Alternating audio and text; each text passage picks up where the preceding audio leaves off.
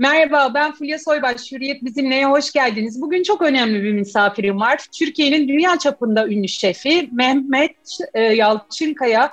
Kendisi ayrıca Posta Gazetesi'nin de çok kıymetli bir yazarı. Hoş geldiniz şefim. Hoş bulduk. Merhabalar Fulya Hanım. Nasılsınız?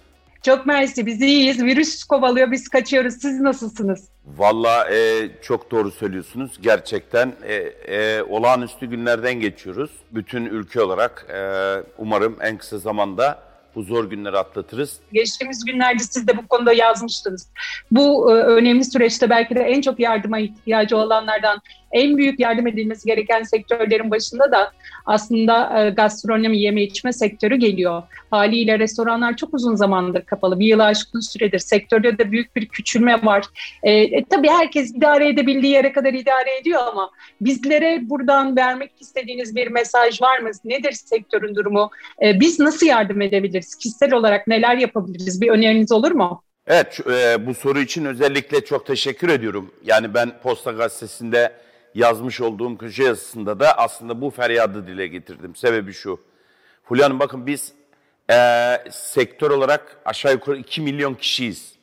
Yani e, bu sayı e, resmi olarak da e, bulabilirsiniz internette e, araştırırsanız. Biz hizmet sektörüyüz.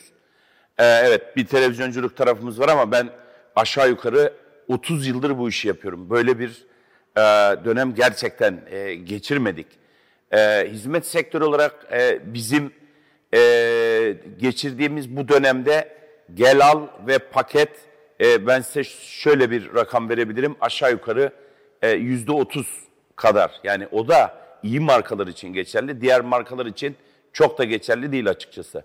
Pandemi sürecinde biz restorancılar olarak e, sıkıntıya düştük ama bağlantılı olduğumuz gruplar da sıkıntıya düştü. Kasaplar sıkıntıya düştü. Manavlar sıkıntıya düştü. E, sektördeki etkilediğimiz e, iş sayısı yaklaşık 250 e, farklı e, sektöre biz hizmet ediyoruz. Yani ben ayırmıyorum burada hizmet sektörü dediğimizde e, otelcilik de giriyor, restorancılık da giriyor. Şurada yan taraftaki büfe de giriyor, okuldaki kantin de giriyor.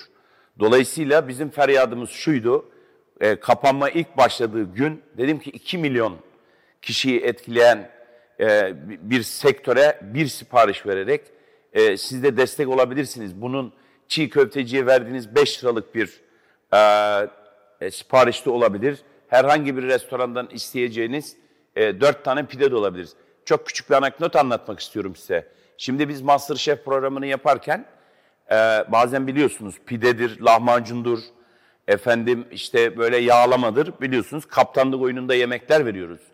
Bu yemekleri e, yarışmacılarımıza verdiğimiz an acayip bir etki oluyor. Sebebini şöyle söyleyeyim size. Beni bir gün e, Karabük'ten bir tane pideci aradı. Dedi ki siz bu gece verdiğiniz e, pide yarışmasından dolayı ben e, öyle güzel pide sattım ki kiramı ödedim. Yani benim feryadım şuydu. Gastronomi sektörü gerçekten zorda e, vereceğiniz küçücük bir sipariş. Tabii ki e, sonrasında şöyle eleştiriler aldım ben. Ya kardeşim senin tuzun kuru, milletin cebinde para yok, bunu nereden yapacaklar? Ya benim dediğim şey şuydu açıkçası, ya bu bir lahmacun olabilir, e, iki tane dürüm olabilir, bir çiğ köfte olabilir veya bir restorandan sipariş edeceğiniz bir çorba olabilir. Dolayısıyla bu feryadımıza tabii kulak verenler oldu, e, vermeyenler oldu.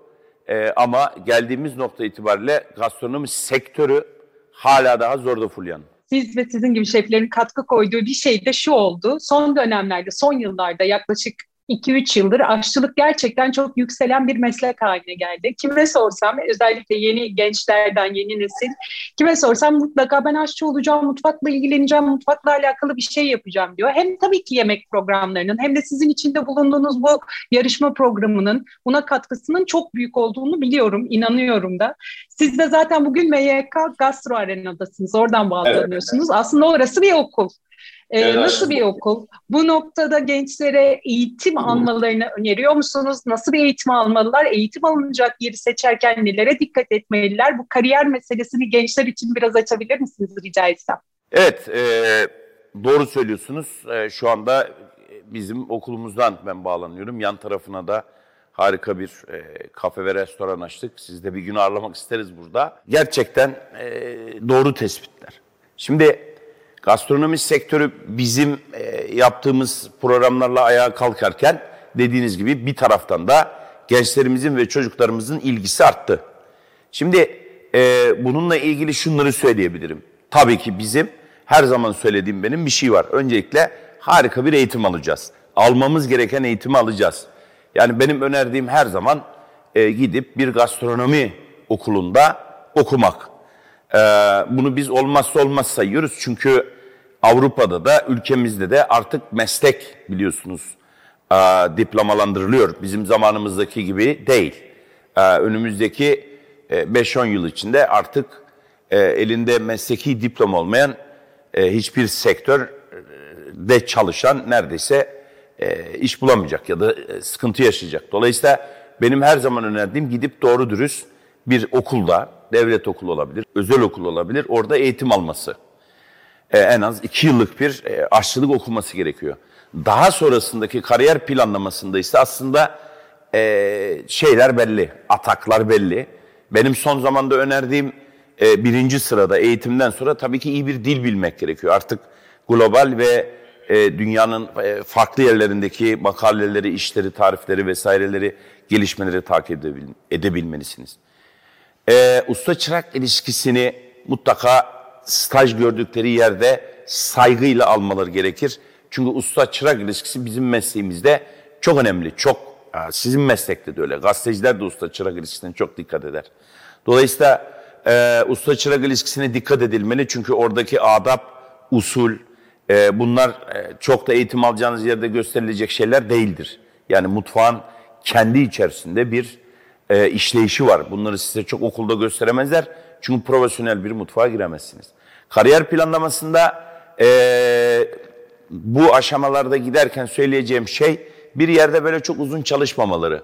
Arı gibi düşünün. Yani her yerden biraz böyle polen alıp sonra bal üretmek gibidir bizim meslek. Dolayısıyla bu mesleğe girecek arkadaşlarımız çok farklı lokasyonlarda, farklı şeflerle altışar ay, bir yıl gibi süre içerisinde çalışarak e, kendini daha iyi geliştirebilirler. E, farklı ülkeleri gezmeleri gerekir eğer imkanları varsa. Bir de benim her zaman söylediğim şey var. Özgün olmak gerekiyor. Yani bizim meslekte özgünlüğünüz, e, etkilenmeye evet ama e, kopyalamamak çok önemli. Yani kendinize ait bir tarzınız olması gerekiyor. Bunlara dikkat ettiğinizde iyi bir e, kariyer planlaması yapıp e, sektöre hızlıca girebilirler. Şimdi televizyondan etkilenmek tabii ki yani biz de çocukluğumuzda e, futbolculuktan, futbolculardan etkileniyorduk mesela. Yani bu etkiler olacaktır ama e, çok uzun bir yol, meşakkatli bir yol. Her sektörde olduğu gibi. Yani ben sadece kendi mesleğim için diyemeyeceğim bunu. Bütün mesleklerde zaten yol uzundur. Sabırlı olmak gerekiyor. Bunların hepsi bir araya geldiğinde ve tabii ki en önemlisi de şu. Mesleği sevmek gerekiyor. Yaptığınız işi sevmediğiniz zaman hangi meslek olursa olsun e, başarılı olma şansı zaten çok az. Ee, çok kıymetli bir dostum. Ee, sizin kadar onu da çok severim. Şef Rafet deyince sizin de dostunuz olduğunu biliyorum. Geçtiğimiz günlerde onunla bir evet. dost meclisinde konuşurken şöyle bir şey demişti. Bu konuları konuşurken ya Fulya iyi hoş güzel de bizim de mutfak sizinki gibi değil kızım. Pembe panjurlu değil bizim mutfak demişti. Orada aslında mutfağın ne kadar zor olduğunu ve sert bir yer olduğunu da anlatmaya çalışıyordu. İşte bu yarışma programlarında o ses yükselmesi, usta çırak ilişkisi zaman zaman yanlış yorumlanabiliyor ya. Kavga ya da döndü gibi algılanabiliyor. Onunla ilgili konuşurken bunu söylemişti. Size usta çırak deyince gerçekten sizin e, mutfağın pembe panjuru yok mu efendim onu sorayım. E yani Rafet benim arkadaşım. Ee, tabii ki e, bunun Türkiye'de en çok e, sıkıntısını yaşayan adamlardan bir tanesiyim ben. Mutfakta tabii ki pembe panjurları yok. Aslında orada demek istenilen şey şu. Bakın bu e, yaptığımız iş bizim çok e, zor bir iş. Yani şöyle zor bir iş. Bir, insanların psikolojisiyle alakalıyız. Yani ilk karşılamamız. Yani size insanlar zaten özel günlerinde mutlu olmak için ve iyi vakit geçirmek için geliyorlar. Dolayısıyla bir insanları iyi karşılayıp e, masaya bir oturtmamız gerekiyor. İki, sağlıklarıyla ilgiliyiz. Gelen hiçbir misafiri bizim zehirlemememiz gerekiyor. Üç, o misafirlere zamanında yemek vermemiz lazım çünkü insanlar sinirlenir. Aç insan zaman geçtikçe sinirleniyor çünkü bir insülin düşmesi yaşıyor. Dört, bir eşiyle dostuyla gelmişlerse onlara gittiği yerde mahcup olmaması gerekiyor. Sorumluluklara bakar mısınız Allah aşkına? Beşincisi ona sıcak, yenilebilir, sağlıklı ve zamanında bir yemek vermelisiniz. Şimdi beş harekat bir araya geldiğinde bir şefin psikolojisini düşünebiliyor musunuz? Bakın evde beş kişi biz sofraya oturuyoruz. Beş kişilik bir aileyiz biz. Sofradan bir kişi ben yemeği beğenmedim diye kalkıyor. Düşünebiliyor musunuz? Kendi evimizde bile sofradan bazen Sude, bazen Utkan diyorlar ki bu, bu, bu, biz bu yemeği yemeyiz deyip masadan kalkıyorlar.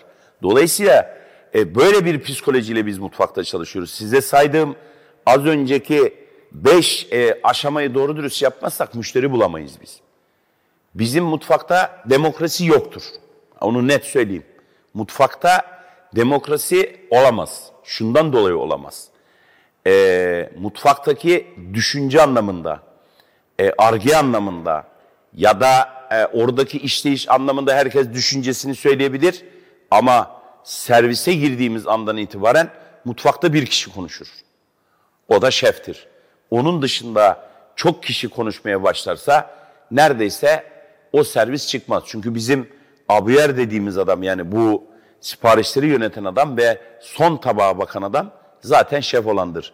Dolayısıyla e, mutfakta siz, benim iş tutuşum en azından böyle. Mesela bilmiyorum siz mi araştırmıştınız bu konuyu? İşte ben Masterchef'te bir e, hadise yaşadıktan sonra. E, evet evet bazen, evet bendim doğru. Evet, siz yazmıştınız. Şeflerle röportajlarınız vardı.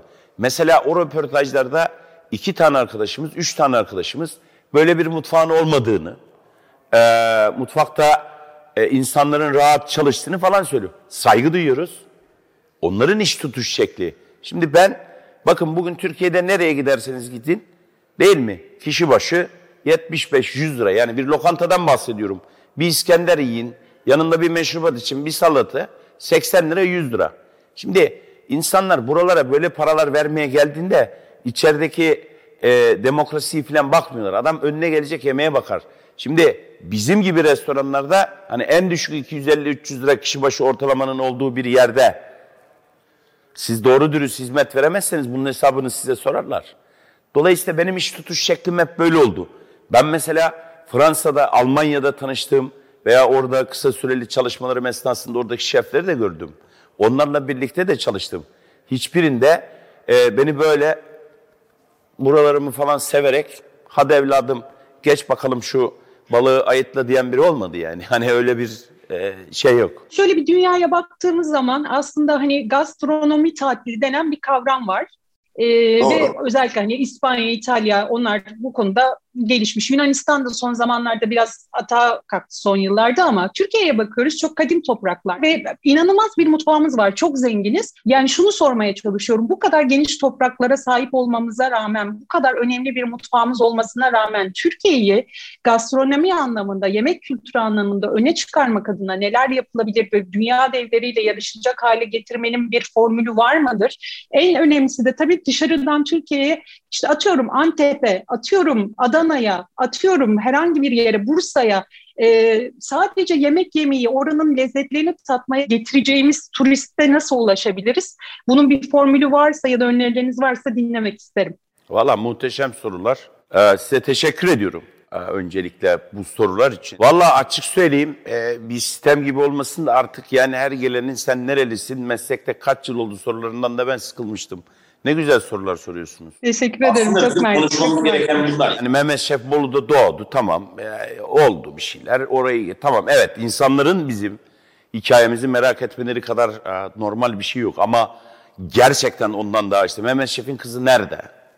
Veya oğlu ne yapıyor? Yani bunlar da tabii merak edilsin ama gerçekten konuşmamız gereken şeyleri soruyorsunuz.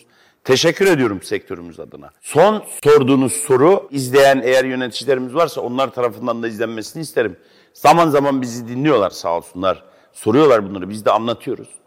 Şimdi bakın 50 milyar dolarlık bir turizm gelirinden bahsediyoruz değil mi ülke olarak biz. Ee, burada gastronomi bana göre bunun yarısı. Bunu biz daha ileriye götürebilir miyiz? Götürebiliriz tabii. Bakın şu anda 15 Best'e giren ve ilk yüze giren e, iki tane restoranımız var bu ülkede. Ne güzel gelişmeler var böyle. Gurur duyuyoruz onlarla da. Maksut'la da, Mehmet'le de, ikisiyle de gurur duyuyoruz. İkisi de arkadaşımız. Şimdi Fatih geldi biliyorsunuz, Tutak. O harika bir iş yapıyor. Yapmamız gereken şey e, çok basit. Bir kere biz kendi öz eleştirilerimizi rahat yapacağız. İşte Türk mutfağı dünyanın sayılı mutfaklarındandır. Kime göre? Bize göre evet. Ama yurt dışında ya da dünyanın farklı yerlerinde biz bu mutfağı yeterince tanıtabildik mi? Az önce söylediniz bu kadim topraklar, Mezopotamya, e, Yeşil Hilal'in bir bölümü bunlar hepsi bizim ülkemizde. Bakın Göbekli Tepe'de buğday tohumu bulundu. Sıfır noktası.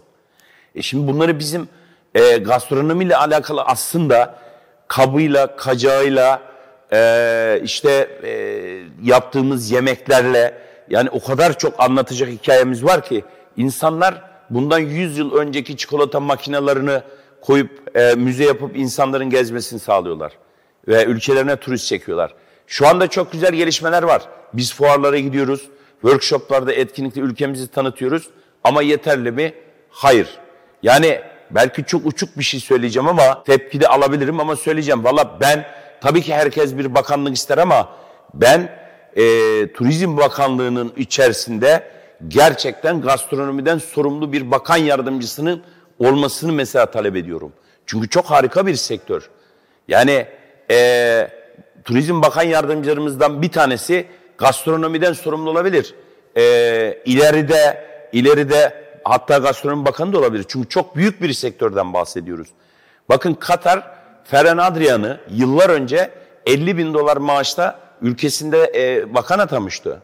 Ferhan Adrian'ı tanırsınız. Ve orada düzenlemeler yapmıştı. Şu anda Katar'da gastronomi turizmi var. Dolayısıyla bizim hem kadim topraklar olarak hem elimdeki, elimizdeki gıdalar olarak elimizdeki kapkacaklar, hikayeler yani hepsini bunların bir araya getirdiğimizde e, gerçekten çok iyi gastronomi rotaları ortaya çıkarabiliriz ki bununla ilgili çalışmalar olduğunu biliyorum bu arada. Ama yapmamız gereken şey şu. Acilen ve acilen biz çok iyi izden çıkmamız lazım. İki, çok önemli bir şey söylüyorum. İkincisi de kendimizi küçük görmememiz lazım. Bakın bana Michelin yıldızlı şeflerden bir tanesi ne dedi biliyor musunuz? Dünyada dedi, gördüğüm en gizemli yemek içli köfte dedi. Ne kadar güzel dedi bir yemek. Veya işte bir tanesi dedi ki ya bu dedi tavuk göğsü dedi nasıl muhteşem bir teknik. Hatta bizim Somer de anlattı bunu bana. Avustralya'da ona da söylemişler. Yani olay şu adam düşünün diyor ki şimdi tavuk göğsündeki ya siz şimdi mesela bizim ülkemizdeki e, bu hani bu işi bilmeyen insanlarımız şöyle diyebilir. Ya tavuk göğsü neden bahsediyorsun ki sen? Söyleyeyim. Bakın süt hayvansal bir ürün değil mi? Tavuk göğsü de bir hayvansal ürün. Şimdi Avrupalı bir şef iki tane hayvansal ürünün bir tatlıda nasıl bir araya geldiğini çözemiyor. Kafası almıyor. Yani bu iki yemeği bile anlatarak biz acayip işler yapabiliriz. Dolayısıyla bir an önce hem kendi mutfağımızı küçümsemeden, yeniliklere açık olarak ve e, olan yemeklerimizi doğru dürüst anlatarak bile şu anda ses getirebiliriz. Bunlar başladı. İlk yüze giren restoranlarımız var. İşte biz yurt dışına gidiyoruz, workshoplar, etkinlikler yapıyoruz. Ama yapılması gereken şey şu, gastronomi rotaları belirlenmeli, bütün acentalara dağıtılmalı ve bu gastronomi rotalarında müzelerle, iyi yemek yenecek yerlerle hiçbir şeyi küçümsemememiz lazım. Bakın, yani Afyon'daki aşçı bacaksızda bir tencerede kuzu incik yemek de bir gastronomi rotasıdır. İlla böyle fine dining olmasına gerek yok.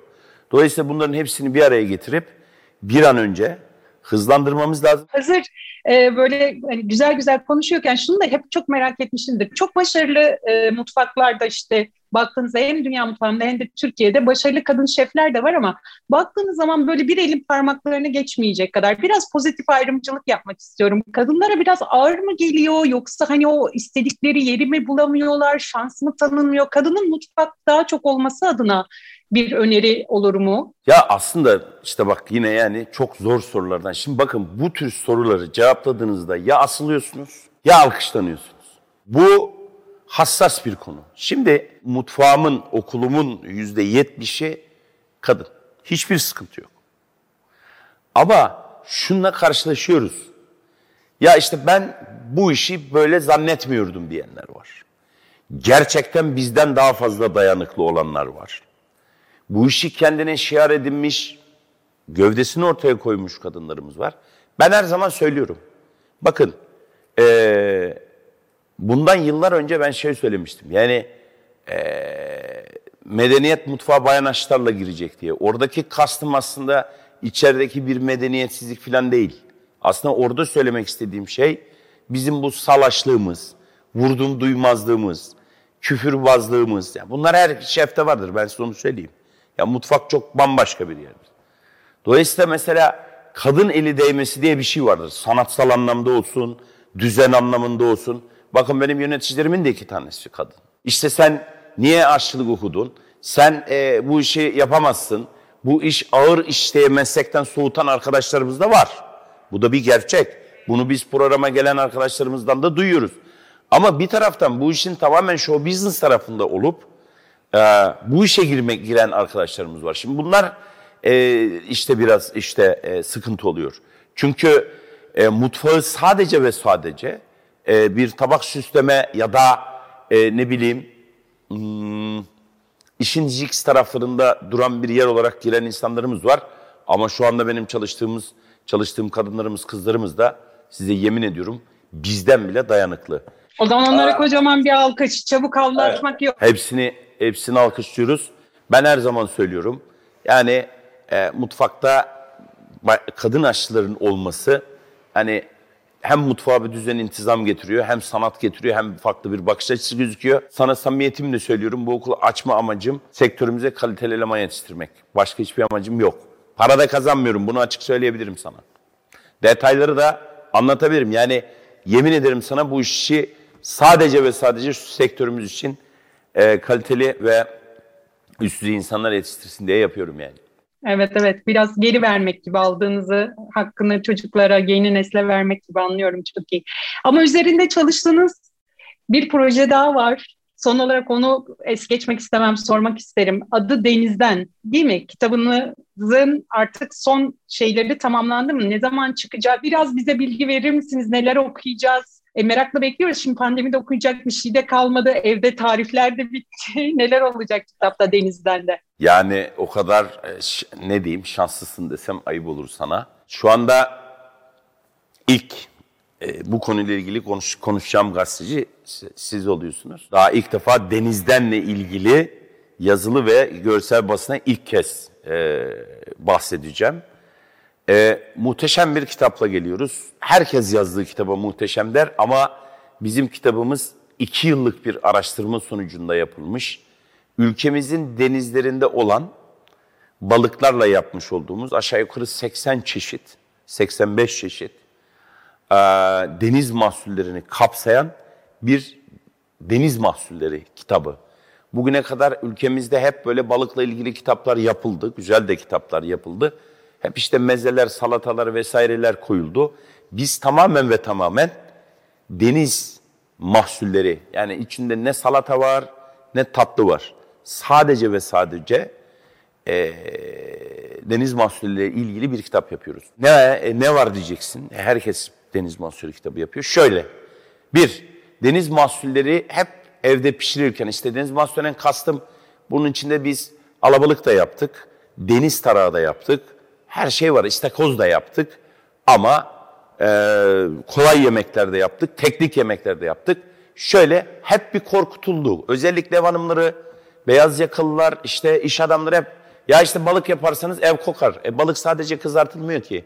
Mesela bununla ilgili balık hep kızartmaya alışkın olduğumuz balıkla ev kokmadan harika bir balık yapılabileceğini o kitapta gösterdik. İki, menemen İyi bir menemen 8-10 dakikayı bulur. Aslında 8-10 dakikada harika bir balık yemeği yapabiliyorsunuz. Bunu da orada göstermiş olduk. Ee, şimdi sağlıksız yemek yoktur. Yanlış yapılan yemek vardır. Ama deniz mahsulleri bir taraftan da e, hakikaten e, beyaz et olduğundan dolayı tercih ediliyor. Bununla ilgili mesela harika böyle başlangıçlar yaptık. E, kaybolmaya yüz tutmuş e, bizim e, salamuralar. Şu anda biliyorsun fermente mutfak şu anda çok önde. E, salamuralar ve kurutmalar, tütsülemeler var. Yani bunun gibi makarna ile yaptığımız balıklar var. Aslında biz balığın iade itibarını yapıyoruz. Üç tarafı denizlerle çevrili bir ülkenin ortalama tükettiği balık 10 çeşit. Dolayısıyla biz bunu kırdık. Yani e, insanlarımız e, bütün deniz mahsullerini sevenler için söylüyorum. E, kolay, hızlı yemekler yapabilecekler. Tabii ki benim çok arkasında durduğum surf and turf var. Ondan da 3-4 çeşit var. Teknik yemek var. Yurt dışında bir şefe gönderdiğimizde ona rahatlıkla sunabileceğimiz, ben demiyorum, kitabın ön incelemesini yapan dostlarımız söylüyor, verebil, verebileceği biz bir kitap. Yani Haziran ortası gibi veya başı gibi yetiştirmeye çalışıyoruz. Çünkü gerçekten çok inceleyip sık dokuyoruz. Bu arada biri de harika bir backstage çektik. Onu da yayınlayacağız. Ee, kitabımız İngilizce ve Türkçe çıkacak. Tabii önce Türkçe çıkacak. Arkasından da bir 10 dakikalık yine kitapla ilgili bir belgesel. Durmu, durmadık yani senin anlayacağın. iki senelik hazırlığı bu üç ayda, dört ayda işte e, bir araya getirmeye çalışıyoruz. Tam 12 kişi çalışıyor. Cunda da muhteşem çekimler yaptık. 25 kişilik bir prodüksiyon ekibiyle gittik. Bir iki tane de sürprizimiz var. Yani e, çok güzel e, bir çalışma yaptık diyebilirim sana. En önemlisi de hikayeler var. Hele annemle yaptığım bir balık tarifi var ki duygulanacaksınız. Aa harika, çok güzel. Annemin yaptığı bir şeyle kendi yaptığım bir şeyi birleştirdik. Allah bana bunu nasip etti. Babamla bir yemek yapamamıştım. Uhte kalmıştı. Ama annemle bir şey yaptık bakalım. Çok güzel. Şef Mehmet Yalçınkaya çok teşekkür ederim yayına katıldığınız için. Bizi kırmadınız. Çok yoğunsunuz ama zaman ayırdığınız için gerçekten çok teşekkür ediyoruz. Harika bir sohbetti. Umarım siz de keyif aldınız. Valla ben e, açık söyleyeyim bu sene e, bir kez bir röportajımız oldu. Z- Zeynep'le oldu yine sizin Hürriyet'ten. E, onun dışında bir yere de çıkmadık. E, tabii ki gastronomi sektörüyle ilgili yazılarını takip ediyorum. Benim e, gerçekten bir şeyleri anlatmaya çalıştığım dönemde Türkiye'deki bütün şefleri arayıp objektif bir şekilde hepsinin görüşünü yayınlaman benim için çok değerliydi onu söyleyeyim. Çünkü maalesef gazetecilik artık böyle bir şey değil. Tamamen iyi gazetecileri kenara alıyorum. O dönemde bir magazin programında benimle ilgili hiç ismini bile ağzına almayacağım. Ben çok polemikleri sevmiyorum. İşimde olmaz. Ben aşçıyım ya. Çok büyütecek bir şey yok. Bak gerçekten bunu her zaman söylüyorum. Ben yemek yapan bir aşçıyım. Bir tanesi dedi ki ya bu herif dedi bu çocuklara bağırıyor çağırıyor da bu adam dedi şef mi? Aynı insan yıllar önce benim yemeğimi yiyip ben hayatımda böyle bir yemek yemedim diyen bir insandır. Bir de şu var ya bizimle ilgili bir şey yazılırken, bir şey e, yapılırken bizim magazinle benim ne işim olabilir? Ya bizim magazinle işimiz ancak şöyle olur. Magazinciler gelir biz de yemek yer. Gazetecileri severiz biz. Ama yıllardır yani ben ünlü oldum diye değil. Benim çalıştığım mekanları araştırırlarsa bilirler. Biz yıllardır bu insanlarla vesilenle söylemek istiyorum. Yani bizim bizimle ilgili bir şeyler yazarken lütfen hani biraz araştırsınlar. Biz neler yapmışız bu ülkeler için. Kaç tane olimpiyat madalyası almışız. Ben kendi ülkemin tanıtımı için yıllarca yurt dışına bedava gittim. Sen ne yaptın? Fulya, ben 4 yıl ya da 5 yıl ülkemin mutfağını bir kuruş para almadan tanıtmış bir adamım. Veya gastronomiyle alakalı kaç tane yarışma düzenlemiş adamım. Ülkemi temsil edip e, olimpiyat madalyası almış bir adamım. Bu memlekette 30 yıldır milyonlarca insana yemek yapan bir adamım. Ben sadece master chef'le var olan bir adam değilim ki. Benim bir geçmişim var. Dolayısıyla e, bunları niye söylüyorum? E, gerçekten sizin gibi e, bu işi yapıp, araştırıp, haberleştiren ve senin haberinde beni eleştiren arkadaşlar da vardı. Ne kadar güzeldi ama bir seviye vardı. Dolayısıyla şunu demeye çalışıyorum. İyi ki varsınız, iyi ki gastronomi sektörünü takip ediyorsunuz. Ee, ve bugün sorduğun sorular gerçekten bu video ne zaman izlenirse izlensin gençler tarafından ve yetkililer tarafından dikkate alınacak şeyler konuşturduğun için sana çok teşekkür ederim. Yani ben, ben çok teşekkür ederim. Bizim hayatımız merak ediliyor tabii edilsin ama benim için bu daha değerli.